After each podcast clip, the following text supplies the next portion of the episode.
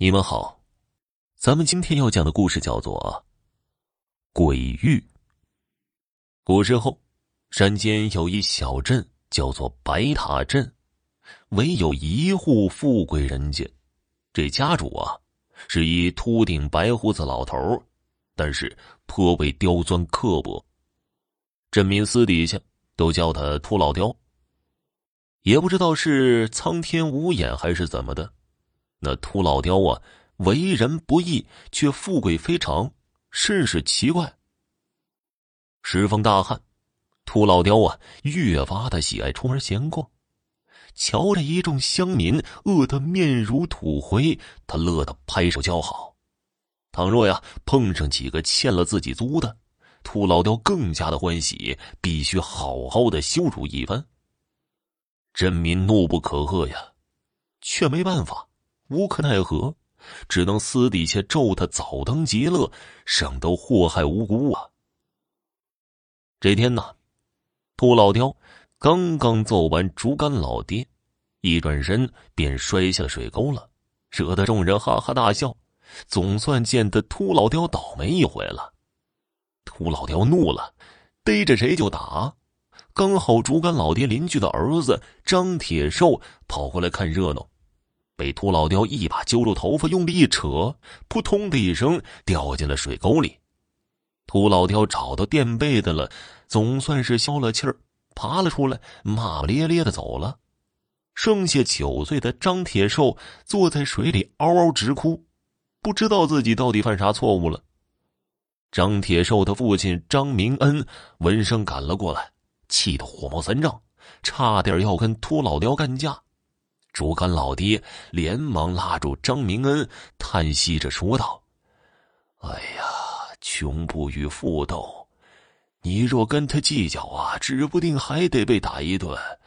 得了吧，何苦呢？”此时啊，张铁兽爬了起来，手中多了一块黑色的怪玉，弧形钩状，黑中泛黄，坚硬无比。张铁寿人小鬼精啊，疑心这怪玉是值钱的物件，慌忙藏起来了，拉着父亲赶紧回家。回到家呀，把这门和窗都关好了，张铁寿才把这玉拿出来，对父亲说：“爹爹，这个可值钱呢，咱拿去典当了吧，能换吃的。”张明恩接过怪玉一看。只见它形状虽然怪异，却乌黑透亮，虽有黄色斑点，但是不影响美观。再加上做工精致，想来呀也是值钱的物件。嗯，应该可以换钱。明日啊，拿去典当便知啊。不料，怀玉睡了一夜，张明恩起床后竟觉得神清气爽。感觉不到半点的饥饿，这心里边就嘀咕了：昨日不曾进食，为何还充满力量啊？这奇了怪了。摸到怪玉，不禁疑心又起来了，莫非是这怪玉的缘故？张明恩抚摸着玉佩，手心顿时感觉到一股暖流传遍了全身，舒服至极呀！张明恩心中大喜，看来呀是块宝玉。儿子张铁寿睡眼惺忪的进来，嚷嚷着肚子饿得咕咕叫，问张明恩有无果腹的红薯。张明恩说了一句：“正好。”将怪玉揣在儿子的怀中，片刻之后问他还饿不饿。张铁寿眼珠子一转，雀跃起来：“爹爹，不饿了。”这太奇怪了，我我吃了吗？张明恩终于确信，这怪玉啊，不仅外表奇怪，更有果腹饱肚之奇效，实在是不可多得的宝贝呀！决心将怪玉收入囊中，总比典当了好。第二天呢，传来邻居老爹即将饿死的消息，张明恩慌忙带着怪玉探望，将这怪玉呀置于。竹竿老爹的怀中，竟救了竹竿老爹一命。数月之后，张明恩又用怪玉救了一位老妪。老妪一见怪玉，便吓得脸色发青，喃喃的说道：“是鬼玉，是夺命而生的鬼玉啊！太可怕了，太可怕了！你到底是何居心？怎会拿这东西给我带呀？这不是要我的命吗？快走，快走！”说完，连滚带爬的离开了白塔镇。张明恩看到老妪这般惊慌，大惑不解啊。这明明是玉救了人，为何他会如此惊恐呢？这实在太奇怪了。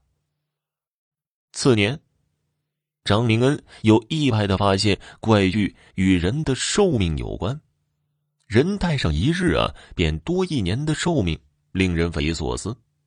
直至此时啊，怪玉依旧只是救人，并不见有何坏处。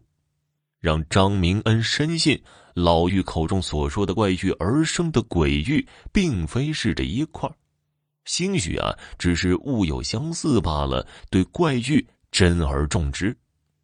而后啊，竹竿老爹病危，奄奄一息，张明恩忍痛割爱，将怪玉转赠老爹续命。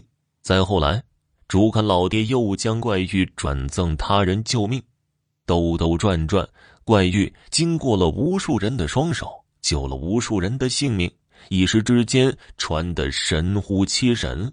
此时啊，秃老雕得知张介有怪玉，还是在自己掉进水沟那日捡的，灵机一动，干脆就说这怪玉啊，确实是自家祖传的宝物，想据为己有，就带着数十名家丁把张家的破房子团团的围住，大声的叫嚣。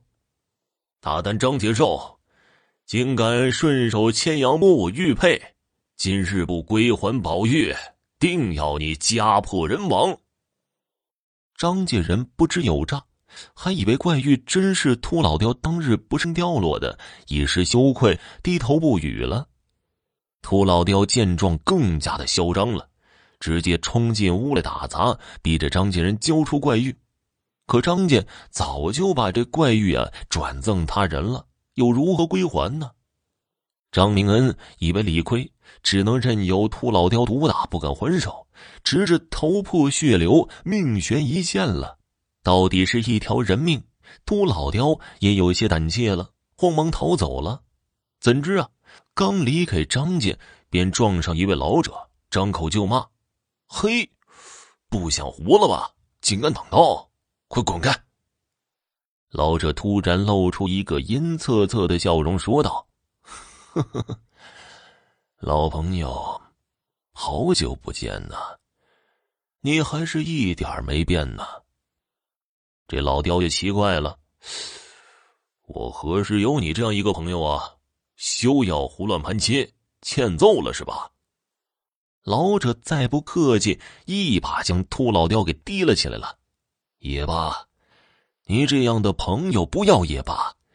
从今以后，你家良田颗粒无收，你家粮仓颗粒无存，你好生珍重吧。说罢，老者一跃而起，竟在半空中化成了一块弧形钩状的玉佩，转瞬飞走了。秃老雕瞧见传闻中的增寿怪玉，大惊失色，这才发现老者就是那块怪玉，而怪玉就是自己的鬼玉。那鬼玉是秃老雕粮仓里的压仓之物，有收尽全镇人富贵之能，因而秃老雕为非作歹，却富贵无穷。只是秃老雕只知其一，不知其二，并不知鬼玉还能增寿。因而不曾想到怪玉就是自己的鬼玉，那秃老雕富不嫌钱多，那日将鬼玉带到镇中心掩埋，企图彻底榨干全镇人的财富。怎知啊，被竹竿老爹撞见，一时心虚，将老爹一顿的胖揍。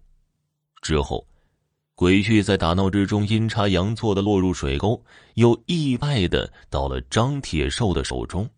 这当真是天意昭昭，半点不随人愿呢。原本呢，鬼玉乃是损人利己的霸道邪物，与秃老雕一般古怪刁钻。只不过近朱者赤，近墨者黑。鬼玉到了张明恩的手中，逐渐受张明恩等人感化，学会了庇佑一方的百姓，救人无数，慢慢的就变得跟秃老雕完全不一样了。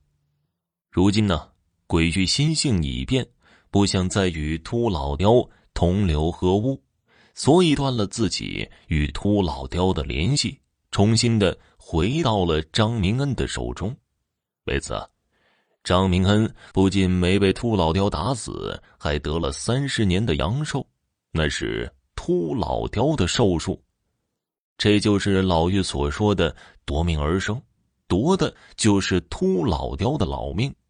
次日，太阳落下，秃老雕突然的去了，白塔镇唯一的富户也没了，镇民逐渐过上了人人平等的日子。而鬼域也不再是鬼域了。好了，听众朋友，本集播讲完毕，感谢您的收听。